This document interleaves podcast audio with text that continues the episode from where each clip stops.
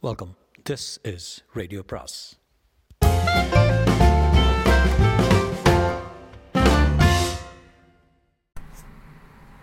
அனைவருக்கும் அன்பு வணக்கம்.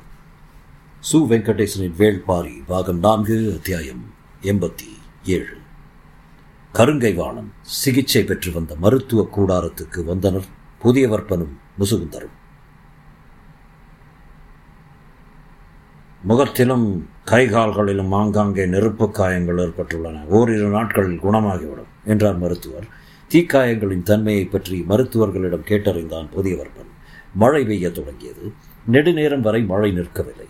வேட்டுவன் பாறையில் நடைபெற்ற தாக்குதலை பற்றி கருங்கை வாணனுடன் நீண்ட பொழுது பேசிக் கொண்டிருந்தான் புதியவர்ப்பன் பூவேந்தர்களும் சோழவேழனும் வழக்கம் போல இரவில் சந்தித்து உரையாடினர். புதியவர்ப்பனும் முசுகுந்தரும் கருங்கை வாணனை பார்க்கப் போயிருந்ததால் இன்றைய உரையாடலில் அவர்கள் பங்கெடுக்கவில்லை. சோழவேளன் கேட்டார் போர் விதிக்கான பேச்சுவார்த்தை நடத்த பொருத்தமானவரை இன்றை அழைத்து வாருங்கள் என்று கபிலரிடம் சொல்லியிருக்கலாமே. நாளை அழைத்து வரச் சொன்னது அவர்களுக்கு நேரம் கொடுத்ததாகிவிட்டதா குலசேகர பாண்டியன் சொன்னார் நாம் திட்டமிட்டு கொள்ள நேரம் தேவைப்படுகிறது. அதனால்தான் நாளை அழைத்து வரச் சொன்னேன். போருக்கான விதிகள் எல்லோரும் அறிந்ததே. பல நூறு போர்க்களங்களில் குருதி கலந்த காற்றை நுகர்ந்தபடி தளபதிகளாலும் அமைச்சர்களாலும் பேசி பேசி உருவாக்கப்பட்ட வார்த்தைகள் தாம் அவை.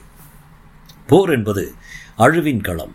அங்கு ஒருபொழுதும் ஒழுங்கை உருவாக்க முடியாது என்பது அனைவருக்கும் தெரியும். ஆனாலும் வீதிகளை உருவாக்கி போர் புரியும் மரபு பல தலைமுறைகளாக வளர்ந்தெடுக்கப்பட்டுள்ளது. வளர்த்தெடுக்கப்பட்டுள்ளது. பெரும்பான்மையான போர்கள் விதிகளின்படி தான் தொடங்குகின்றன. ஆனால் விதிகளின்படி முடிவதில்லை. தமக்கு வெற்றி கிடைக்கும் என்னும் நம்பிக்கை இருக்கும் வரை விதிகளை பின்பற்ற அனைவரும் பழகியுள்ளனர். ஆனால் அந்த நம்பிக்கை தகரும் போது விதிகளுக்கு எந்த முக்கியத்துவமும் இருப்பதில்லை. போர் விதிகள் பொதுவான சில ஒழுங்குகளை முன்வைக்கின்றன. இரு தரப்பினருக்கும் அந்த ஒழுங்குகள் தேவையாக இருப்பதால் ஏற்றுக்கொள்ளப்படுகின்றன. அவற்றைப் போலவே வெற்றியும் இருதரப்புக்கும் தேவையாக இருப்பதால் இருவரும் விதிகளை பற்றி பேசி உடன்பட்டு போரை தொடங்குகின்றனர். ஆனால் போர்க்களத்தில் ஒருவரின் கை வலிமை பெறும்போது இருவருக்கும் விதிகள் முக்கியத்துவம் அற்று போய்விடுகின்றன. வாளுக்கு வடிவமைக்கப்பட்ட உரை போலத்தான் போருக்கு வடிவமைக்கப்படும் விதிகளும். கலை வேலைப்பாட்டுடன் மிளிர்வது உரைக்கு அழகு. ஆனால் வாளுக்கு அழகு வெட்டி சரிக்க தேவையான கூர்மனை மட்டுமே. எல்லா வாட்களுக்கும் மேற்பூச்சு கொண்ட உரை தேவைப்படுவதைப் போலத்தான் போருக்கு விதிகள் தேவைப்படுகின்றன. எல்லோரும் ஏற்றுக்கொண்ட போர் விதிகளை உருவாக்கியதில் பெரும் பங்கு வகித்தவை மூன்று பேரரசுகள் தான் பல காலங்களாக போர்க்களம் நீங்கா இந்த பேரரசுகள் தான் எதிரும் புதிருமான முறையில் எத்தனையோ விதிகளை உருவாக்கின. இன்று பொது புழக்கத்தில் இருக்கும் போர் விதிகளில் பெரும்பான்மையானவை ஏது எதிரெதிரே இருக்கையில் அமர்ந்து இருந்த இந்த பேரரசுகளால் உருவாக்கப்பட்டவை தான். வரலாற்றில் முதன்முறையாக மூன்று பேரரசுகளும் ஒன்றாய் உட்கார்ந்து பொது எதிரியோடு போர் புரிவதற்கான விதிகளை பற்றி இப்போது பேசுகின்றன. போர் விதிகளை உருவாக்குவதில் நாம் புதிதாய் திட்டமிட என்ன இருக்கிறது என கேட்டான் உதயஞ்சேரன். போர் விதியின் அடிப்படையில் வெற்றி பெற முயல்வதை விட பெற்று வெற்றி பெறுவதற்கான முறையில் விதிகளை வடிவமைத்துக் கொள்வதே அறிவுடைமை என்றார் குலசேகர பாண்டியன். இந்த போரை விதிகளால் ஒழுங்குபடுத்த முடியாது. ஏனென்றால் எதிரிகளுக்கு என்ன ஆற்றல் இருக்கிறது என்றே நமக்கு தெரியாது. பிறகு எப்படி நாம் பொது விதியை உருவாக்க முடியும்? என்று கேட்டான் கருங்கைவாணன். இன்று கபிலரோடு நடைபெற்ற பேச்சுவார்த்தையை சொல்லி நாளை போரின் விதிகள் பேசப்பட உள்ளதை முசுகுந்த பகிர்ந்து கொண்டபோது கருங்கைவாணன் மறுமொழியாக இது இருந்தது. கருங்கைவாணனா இப்படி பேசுவது என வியப்போடு பார்த்தான்.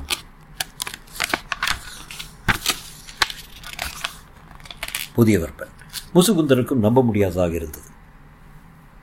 மூவேந்தர்களின் கட்டு கூட்டுப்படை தளபதியின் குரலா இது? என கேட்டார் முசுகுந்தர். ஆம் நமக்கான விதிகளையும் அவர்களுக்கான விதிகளையும் ஒன்றாய் பொருத்த முடியாது. ஏன்? நம்மை விட எந்த வகையில் அவர்கள் வேறுபட்டவர்கள்? அது எனக்கு தெரியவில்லை. ஆனால் அவர்கள் நம்மை போன்றோர் அல்லர். புதருக்குள்ளிருந்து விலங்குகள் வெளிவருவதைப் போல நெருப்புக்குள்ளிருந்து வெளிவரும் மிருகங்கள் அவர்கள். அவர்கள் மீது இரக்கமற்ற தாக்குதலையே நடத்த வேண்டும். ஒழுங்குபடுத்தப்பட்ட விதிகளெல்லாம் அந்த காட்டு மனிதர்களுக்கு தேவையில்லை. கருங்கைவானம் தீக்காயங்களிலிருந்து மீளாது துடித்துக் கொண்டிருப்பது அவனது சொற்களிலே தெரிந்தது.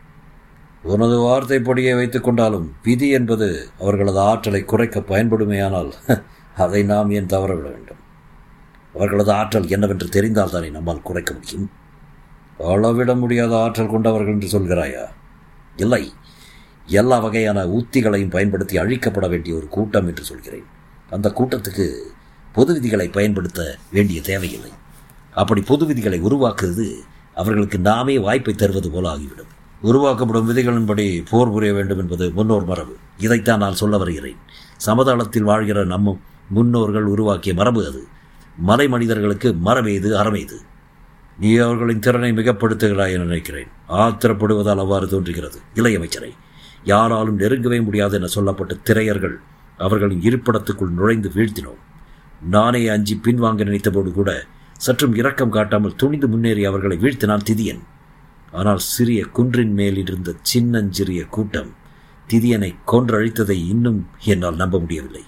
பெரும் பாறைகளை உருட்டுவதும் மரங்களை சாய்த்து தள்ளுவதும் நெருப்புக்குள் நுழைந்து வெளிவருவதுமாக அவர்கள் நடத்திய தாக்குதல் முழுவதும் நம்ப முடியாத மாயா காட்சியாக இருந்தன. நாம் நடத்திய திடீர் தாக்குதலிலேயே அவர்களால் இவ்வளவு திறனை வெளிப்படுத்த முடிந்தபோது திட்டமிட்டு முறைப்படுத்தப்பட்ட விதிகளை உருவாக்கி அதன்படி போரை நடத்த முற்பட்டால் அவர்கள் என்ன செய்வார்கள் என்று சிந்திக்கவே முடியவில்லை. அதனால் அவர்கள் சிந்திப்பதற்கான வாய்ப்பையே கொடுக்கக்கூடாது. எல்லா வகையிலும் அழித்தொழிப்பு ஒன்றை நோக்கமாக கொண்ட தாக்குதல் முறையை பின்பற்ற வேண்டும். சூழ்ச்சிகளும் வரைமுறைகளையும் தாக்குதலும் அழுத்தொழிப்புமே அவர்களை வீழ்த்துவதற்கான உத்தியாக இருக்கிறது பரம்பு நாடு இதுவரை விதிகள் வகுத்து கொள்ளப்பட்ட ஒரு போர் முறைக்கு பயன்படுத்ததில்லை. பரம்புக்குள் நுழைந்த எதிரி நாட்டினரின் மீது தாக்குதலை நடத்தி வென்றுள்ளனர். தாக்குதல் போருக்கும் விதிகளால் வரையறுக்கப்பட்ட களப்போருக்கும் நிறைய வேறுபாடு உண்டு. விதிகளால் முறைப்படுத்தப்பட்ட போரில் தாக்கும் திறன் மட்டுமே எல்லாவற்றையும் தீர்மானித்து விடுவதில்லை. பரம்பினர் தாக்கும் திறனை மட்டுமே நம்பியுள்ள கூட்டினர். அவர்களின் வலிமையின் வழியை அவர்கள் வீழ்த்த வேண்டும் என்றார் குலசேகர பாண்டியன் அவர் சொல்வதை சற்று ஆழ்ந்து சிந்தித்தனர். என்ன செய்யலாம் என்ற கேள்வியே மிச்சம் இருந்தது. முதன்முறையாக கபிலர் பேச வந்தபோது அவரை அறியாமலேயே முக்கியமான செய்தி ஒன்றை நமக்கு தெரிவித்தார். குலசேகர பாண்டியன் எதை சொல்கிறார் என்று மற்ற மூவரும் சிந்தித்தனர். ஒன்று ஒன்றும் நினைவுக்கு வரவில்லை. அவரே கூறினார் நாகக்கரட்டின் மேல் நின்று பார்த்தால் நமது படையில் மூன்றில் ஒரு பகுதி தெரிகிறது. இரளிமேட்டிலிருந்து பார்த்தால் முழு படையும் தெரிகிறது என்றார் அல்லவா? அப்போதுதான் மற்றவர்களுக்கு கபிலர் கூறியது நினைவுக்கு வந்தது. அது எவ்வளவு முக்கியமான குறிப்பு. அன்றிரவு முழுவதும் நான் தூங்கவில்லை. வேட்டுவன் பாறையின் மீது திடீர் தாக்குதல் தொடுக்க வேண்டும் என்றுதான் அந்த குன்றினை விட்டு நமது படையை மிகத் தள்ளி கூடாரம் அமைக்கச் சொன்னேன். நம்மை கண்டு அஞ்சியே வேந்தர் படையினர் கூடாரத்தை பிரித்து கொண்டு போகிறார்கள் என்று எதிரிகள் எண்ண வேண்டும் என்பதற்காகத்தான் அவ்வாறு செய்தேன். அப்படி செய்ததன் மூலம்தான் வேட்டுவன் பாறையின் மீதான தாக்குதலை வெற்றிகரமாக நடத்த முடிந்தது. அதில் கவனம் செலுத்திய நான் மற்றொன்றை கவனிக்க தவறிவிட்டேன் என்றார் சற்று கவலையோடு. குலசேகர பாண்டியன் கவலை அனைவர் முகத்திலும் பரவியது. நாம் படையை மலை அடிவாரத்தில் நிறுத்திவிட்டோம். அவர்கள் பார்வையால் மதிப்பிட முடியாத தொலைவில் நிறுத்தியிருக்க வேண்டும். இன்னொரு முறை படையை நகர்த்தினால் அது வீரர்களிடம் குழப்பத்தையும் அச்சத்தையும் உருவாக்கிவிடும். எனவே நாம் போர் உத்தியை மிக கவனமாக திட்டமிட வேண்டும் என்றார். என்ன செய்ய வேண்டும் என நினைக்கிறீர்கள்? என கேட்டான் உதயஞ்சேரன். இந்த போருக்கான களம் மலை அடிவாரத்தில் அமையக்கூடாது.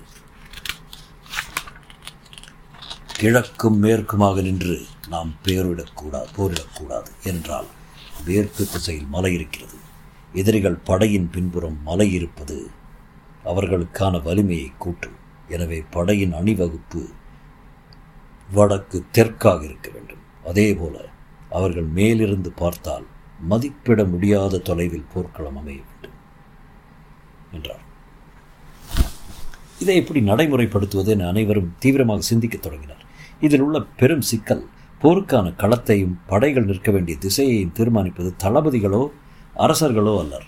போரில் விதி பிறழாத நிலைமான நிலைமான் கோல் சொல்லிகளை போர் நிலத்தின் அனைத்து விதிகளையும் எழுதுபவர்கள் நிலைமான் கோல் சொல்லிகளே.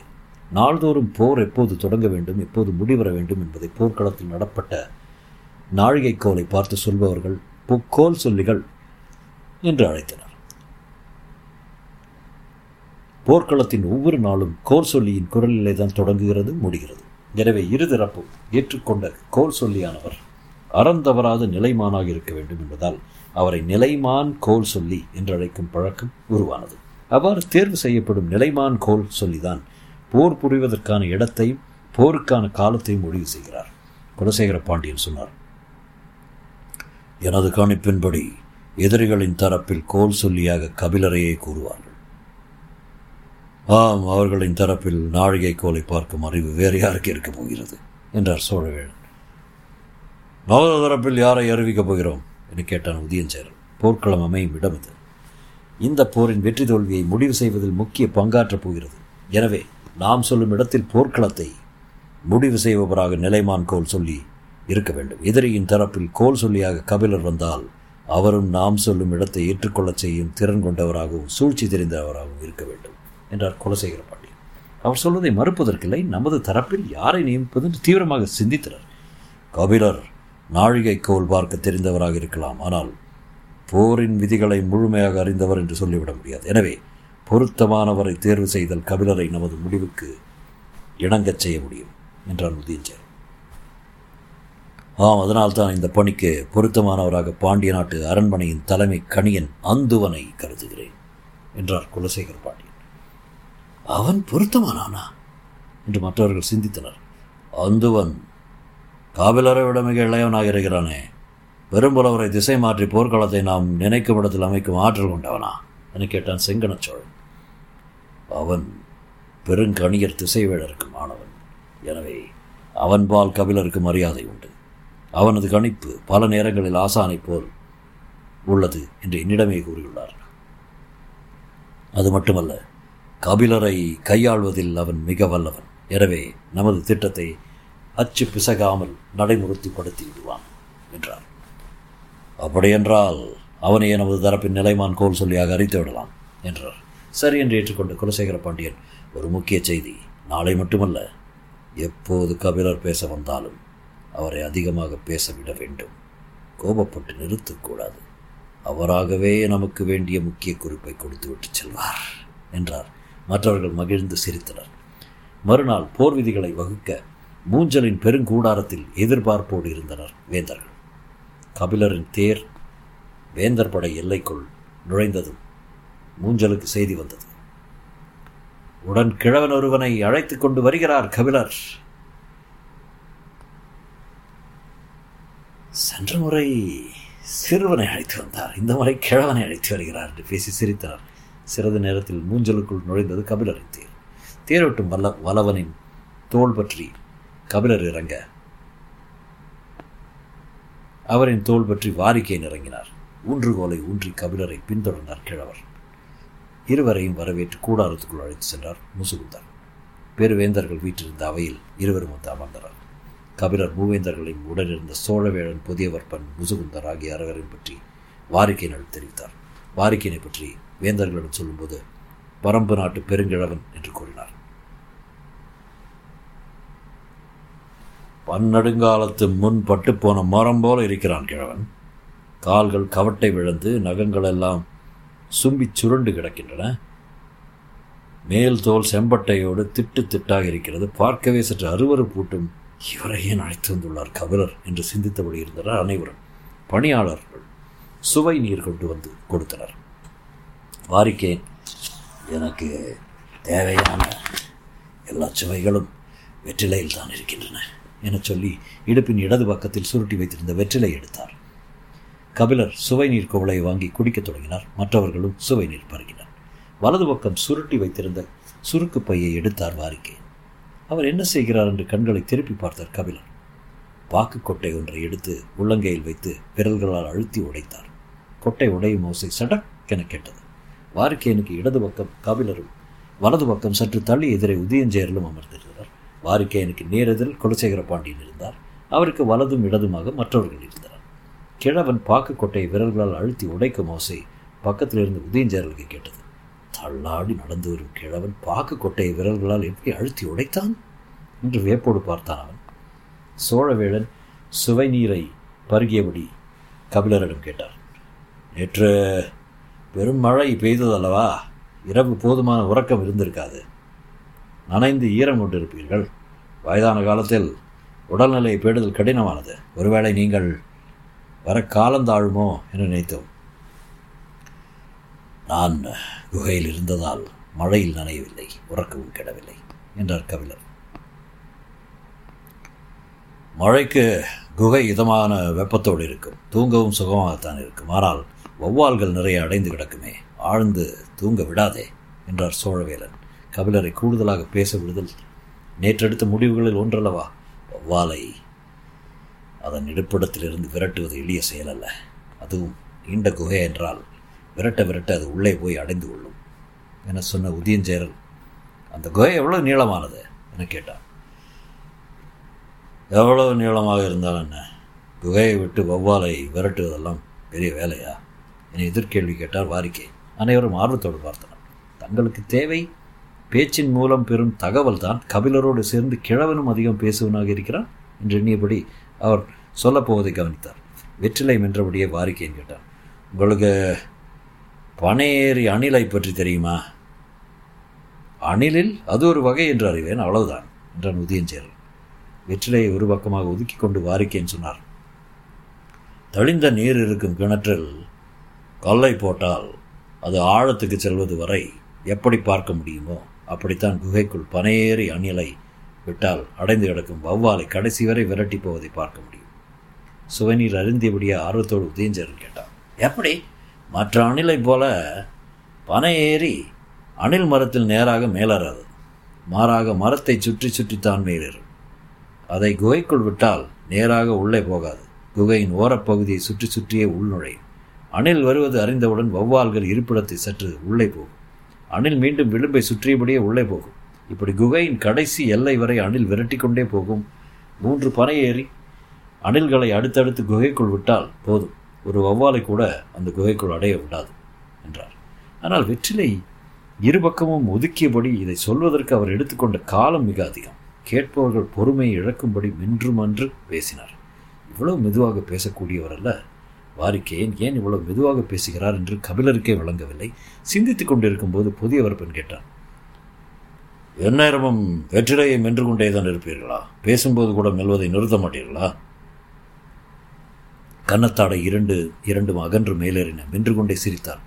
வருவுற்ற பொண்ணுக்கு வாயூறி கொண்டே இருக்கும் அல்லவா? அதே போலத்தானே எனக்கும் வாயூறி கொண்டே இருக்கும். ஆனால் வெற்றிலையை மென்று கொண்டே இருப்பேன் என்று சொன்னவர் கேள்வி கேட்ட புதிய விற்பனை பார்த்து மனைவி கருவுற்றிருக்கிறாளா? என கேட்டார். சற்றும் எதிர்பாராத கேள்வி. கபிலரை அறிந்து போ அதிர்ந்து போனார். புதிய வர்ப்பனுக்கு அவையில் என்ன சொல்வது என தெரியவில்லை. அந்தரங்கத்துக்குள் நெருப்பு பட்டது போல இருந்தது. அதிர்ச்சியை வெளிக்காட்ட முடியாமலும் உச்சரிக்க முடியாமலும் திணறினான். இறுகிய நிலையை யார் உடைப்பது என யாருக்கும் புரியவில்லை. நிலைமையை அறிந்து முசுகுந்தர் தலையிட்டார். இளவரசிக்கு இப்போதுதான் மனமாகி இருக்கிறது. வாரிக்கையின் விடுவதாக இல்லை இப்போது மனமானவரை ஏன் போர்க்களத்துக்கு கூட்டி வந்தீர்கள்? பனை ஏறி அணில் போல மனைவி அல்லவா சுற்றி கொண்டிருக்க வேண்டும். இங்கு வந்து கிழவர்களோடு உட்கார்ந்து வௌவாலை பற்றி ஏன் பேசிக் கொண்டிருக்கிறார்? என கேட்டான். நிலைமை மிக மோசமாகி கொண்டிருக்கிறது என அனைவரும் உணர்ந்தனர். இதற்கு மேல் இந்த பேச்சை நீட்டிக்க வேண்டாம். போர் பேச்சை தொடங்கலாம் என்று எண்ணி குலசேகர பாண்டியனை பார்த்தார் சோழவேழன். அவரோ வாரிக்கையனை கூர்ந்து பார்த்தபடி ஆழ்ந்த சிந்தனையில் இருந்தால் நேரமாகி கொண்டிருந்தது. சரி நாமே தொடங்கலாம் என நினைத்து சோழவேழன் வரம்பின் தரப்பில் நாழிகை கோலை பார்த்து சொல்லப்போகும் நிலைமான் கோல் சொல்லி யாரென முடிவு செய்து விட்டீர்களா? கேட்டு முடிக்கும் முன் வாரிக்கேன் சொன்னார் கபிலர் தான். குலசேகர பாண்டியன் கணித்தது துளி அளவும் பிசரவில்லை மிக சரியாக இருந்தது. கபிலரை கை கொள்ளும் திட்டம் ஏற்கனவே தீட்டப்பட்டிருந்தது. சற்று இடைவெளிக்கு பிறகு உங்களின் தரப்பில் நிலைமான் கோல் சொல்லி யாரு? என கேட்டான் வாரிக்கேன் குலசேகர பாண்டியன் தான் பெயரை சொல்ல வேண்டும். நேற்று அப்படித்தான் பேசப்பட்டது. ஆனால் அவரோ வாரிக்கையனை கூர்ந்து பார்த்தபடி பேசாமல் இருந்தார். அவையில் அமைதி நீடித்தது. மற்ற இரு வேந்தர்களுக்கும் ஒன்றும் புரியவில்லை. நேற்றைய பேச்சில் புதிய விற்பனும் முசுகுந்தரும் கலந்து கொள்ளாததால் அவர்கள் இயல்பான அமைதியோகித்திருந்தனர் வாரிக்கேன். தான் வெற்றிலையை மென்று கொண்டே கேட்டதால் சரியாக புரியவில்லையோ என நினைத்து மீண்டும் ஒரு முறை கேட்டான். உங்களின் தரப்பில் நிலைவன் கோல் சொல்லி யார்? அவையில் பேச்சு எதுவும் எழவில்லை. ஏன் எதுவும் சொல்லாமல் இருக்கிறார்கள்? என்று கபிலருக்கு புரியவில்லை. செங்கன சோழன் தன் தந்தையின் முகத்தை பார்த்தான்.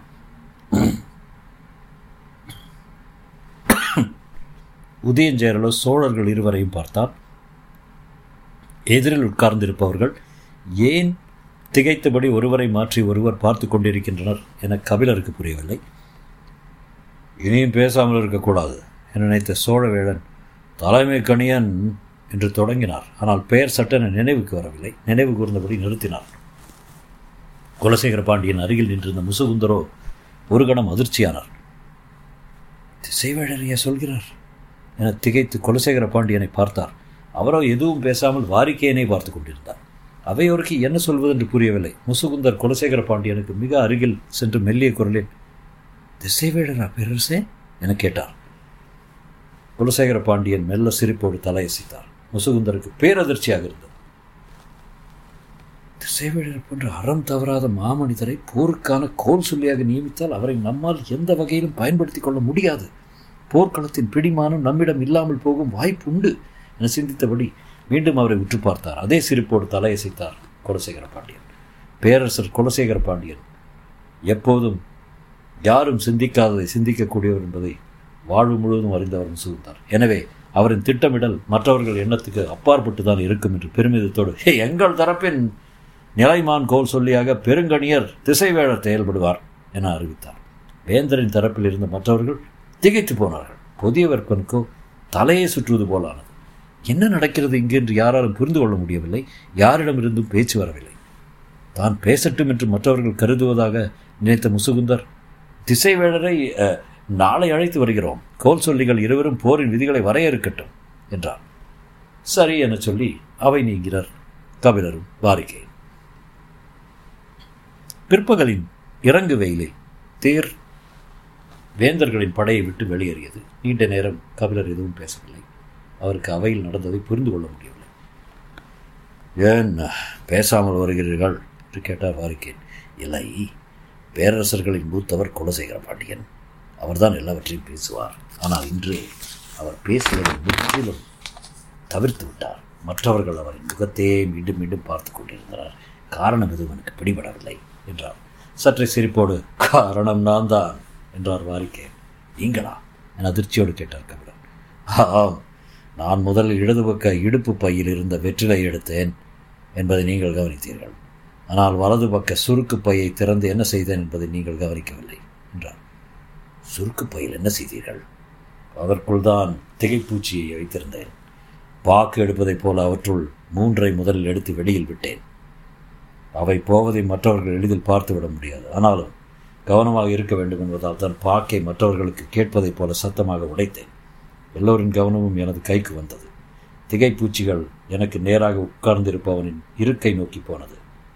அது கடித்து சிறிது பொழுதுக்கு பிறகுதான் திகைப்புத்தன்மை உருவாகும். அதனால் தான் வெற்றிலையை மென்றபடி மெல்ல மெல்ல பேசி நேரத்தை நீட்டித்தேன் என்றார். கபிலர் உறைந்து போனார். நீங்கள் தான் குலசேகர பாண்டியனை பேச விடாமல் செய்ததா? அப்படி செய்ததால் நமக்கென்ன நன்மை? நம்மிடம் போர் விதிகளை எப்படி பேசுவது? யார் யார் பேசுவது என்பதையெல்லாம் அவர்கள் ஏற்கனவே முடிவு செய்திருப்பார்கள். திகைப்பூச்சி கடிப்பதன் மூலம் அவர்கள் ஒருவரின் பேச முடியாத நிலையை இதுவர். முடிவு செய்தபடி ஏன் பேசவில்லை என்று மற்றவர்களுக்கு பேச முடியாதவர் மீது ஐயம் உருவாகும் அந்த ஐயம்தான் விரிசலுக்கான வழியை உருவாக்கும் என்றார். கபிலர் விரித்த கண்கள் இமைக்காமல் வாரிக்கையினை பார்த்து கொண்டிருந்தார். அவர் மேலும் சொன்னார்